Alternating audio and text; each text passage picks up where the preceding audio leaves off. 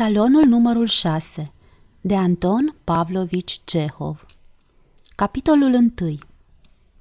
În curtea spitalului e un mic pavilion, înconjurat de o adevărată pădure de scaieți, urzici și cânepă sălbatică. Acoperișul lui e ruginit, hogeagul pe jumătate dărâmat, treptele scării putrede și năpădite de iarbă, iar din tencuială n-a mai rămas decât urma. Fațada dă spre spital, iar spatele spre câmp, de care îl desparte gardul cenușiu cu țepi de cuie al spitalului. Și cuiele acestea, înfipte cu vârful în sus, și gardul și pavilionul însuși au aerul trist și blestemat pe care îl capătă la noi numai clădirile care servesc de spitale și de închisori. Dacă nu vă speriați de înțepăturile urzicilor, să o luăm pe cărarea îngustă care duce la pavilion și să vedem ce se petrece înăuntru. După ce deschidem ușa din față, intrăm în sală. Aici, de-a lungul pereților și lângă sobă, se înalță grămezi întregi de boarfe spitalicești. Saltele, halate vechi și rupte, pantaloni, cămăși cu dungulițe albastre și încălțăminte ponosită. Vechiturile astea, aruncate de avalma unele peste altele, au început să putrezească și răspândesc un miros înnăbușitor. Peste boarfele împuțite stă lungit veșnicul uleau între dinți, paznicul Nikita, un veteran cu galoane îngălbenite de vreme. Fața e aspră și subtă, sprâncenele stufoase îl fac să semene cu un câine ciobănesc de stepă și nasul îi e roșu. E mic și uscățiv, dar vânjos, cu pumnii mari și cu o ținută impunătoare. Face parte din acei oameni naivi și așezați, conștiincioși și mărginiți, dar care pun mai presus de orice ordinea și de aceea sunt convinși că bătaia e ruptă din rai. Și când bate Nikita, dă unde nimerește, în obraz, în piept, în spate, încredințat că, altfel, n-ar mai fi ordine. După aceea pătrundem într-un salon mare și larg, care, dacă nu socotim și sala, ocupă tot pavilionul. Pereții sunt vopsiți într-un albastru murdar și tavanul e afumat, ca într-un bordei fără hogeac. Nici vorbă că iarna soba scotea fum și bate la cap. Ferestrele sunt sluțite de gratile înfipte pe dinăuntru. Podeaua negeluită e cenușie, duhnește a varză acră, a lampă care filează, a ploșnițe și a amoniac. În primul moment după ce intri, ai impresia că ești într-o menagerie. În salon sunt câteva paturi înșurubate de podea. Pe unele stau, așezați sau culcați, oameni în halate albastre de spital și pe cap cu tradiționalele scufii. Sunt nebunii. În total sunt cinci oameni, dintre care numai unul face parte din nobilime, iar ceilalți sunt târgoveți.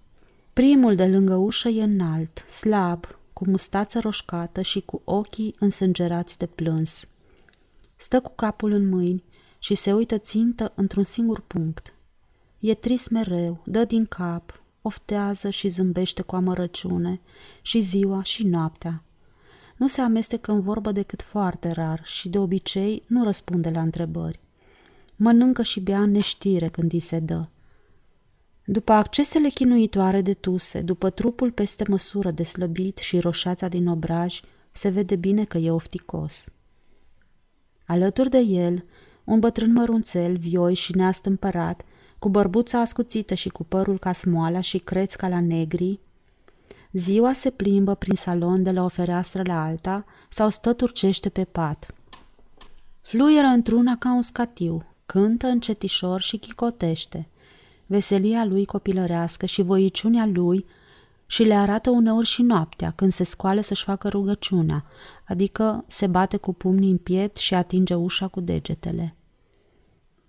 E jidovul Moiseica, zis și prostănacul, și-a pierdut mințile acum vreo douăzeci de ani când i-a ars atelierul de șepcărie. Dintre toți pacienții salonului numărul șase, numai el are voie să iasă în pavilion, ba chiar și din curtea spitalului. De privilegiul acesta se bucură de mult, fiind considerat ca edecul spitalului și fiind un nebun liniștit și inofensiv, bufonul târgului, pe care lumea s-a deprins să-l vadă pe străzi, înconjurat totdeauna de o droaie de copii și de câini.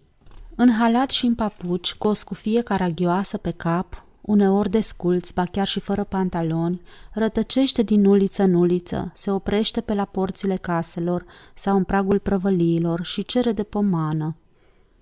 Ici îi se dă cvas, dincolo o bucată de pâine, în altă parte o copeică, așa că se întoarce în pavilion și sătul și bogat. Dar tot ce aduce îi ia Nikita și o face brutal, cu mânie, întorcându-i buzunarele pe dos și luându-l martor pe Dumnezeu că nu o să-i dea voie jidovului în târg, deoarece nimic nu-i mai rău pe lumea asta ca dezordinea. Moiseica e îndatoritor, îi place să le facă servicii celorlalți.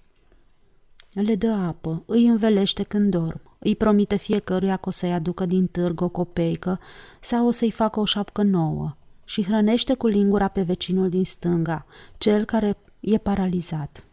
Și toate acestea nu le face din bunătate sau din cine știe ce considerații umanitare, ci pentru că, fără să-și dea seama, îl imită pe vecinul lui din dreapta, Gromov.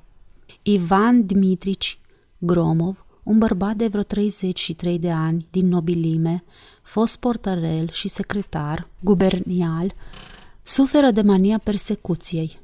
De obicei, ori stă culcat, ghemuit, cu genunchii la gură, ori umblă desculț din colț în colț, ca și cum ar face mișcare, dar foarte rar stă așezat. E într-o stare de veșnică agitație, de tulburare și de încordare, de parcă le-ar apăsa sentimentul unei așteptări nelămurite. La cel mai mic zgomot din sală sau strigă din curte, își înalță capul și întinde urechea, ascultând. Oare nu cumva au venit să-l caute pe el? Și în clipele acelea fața lui arată și o mai mare neliniște, dar și scârbă. Îmi place fața lui lată, ciolonoasă, totdeauna palidă și nenorocită, dezvăluind un suflet chinuit de luptă și de îndelungată spaimă. Convulsiile lui sunt ciudate și bolnăvicioase, dar liniile delicate pe care i le-a săpat pe față o suferință adâncă și neprefăcută dovedesc înțelepciune și inteligență, iar în ochi îi sclipește o lumină caldă și sănătoasă. Îmi place și felul lui de a fi, politicos, îndatoritor și nespus de delicat în raporturile cu toată lumea, afară de Nikita. Dacă scapă cineva un nasture sau o lingură, el sare grăbit din pat și le ridică. În fiecare zi, când se scoală, le spune celorlalți, bună dimineața, iar seara când se culcă, noapte bună. Pe lângă convulsiile feței și starea de veșnică încordare, nebunia lui se mai arată și altfel. Uneori seara se înfășoară în halat și, tremurând din tot trupul și clănțănind din dinți, începe să umble repede din colț în colț și printre paturi. S-ar părea că îl scutură frigurile. După felul cum se oprește din când în când și se uită la ceilalți, se vede bine că vrea să le spună ceva foarte important, dar închipuindu-și pe semne că ei n-or să-l asculte sau n-or să-l înțeleagă, scutură din cap nervos și-și reia plimbarea. Însă, curând, nevoia de a se destăinui învinge orice considerente și el începe să vorbească cu pasiune și entuziasm. Vorba lui e haotică și înfrigurată ca delirul, e violentă și nu tocmai ușor de înțeles.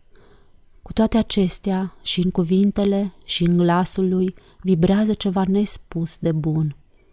În timp ce vorbește, îți dai seama de două lucruri în același timp, și că e nebun și că e om. Ar fi aproape imposibil să însemn pe hârtie discursurile lui de nebun. Vorbește despre ticăloșia omenească, despre încălcarea adevărului, despre viața frumoasă care va fi cândva pe pământ, despre gratile de fier de la ferestre, care îi amintesc în fiecare clipă de lipsa de omenie și de cruzimea asupritorilor. Într-un cuvânt, discursul lui pare un potpuriu fără șir și fără înțeles, improvizat din cântece vechi și totuși încă noi.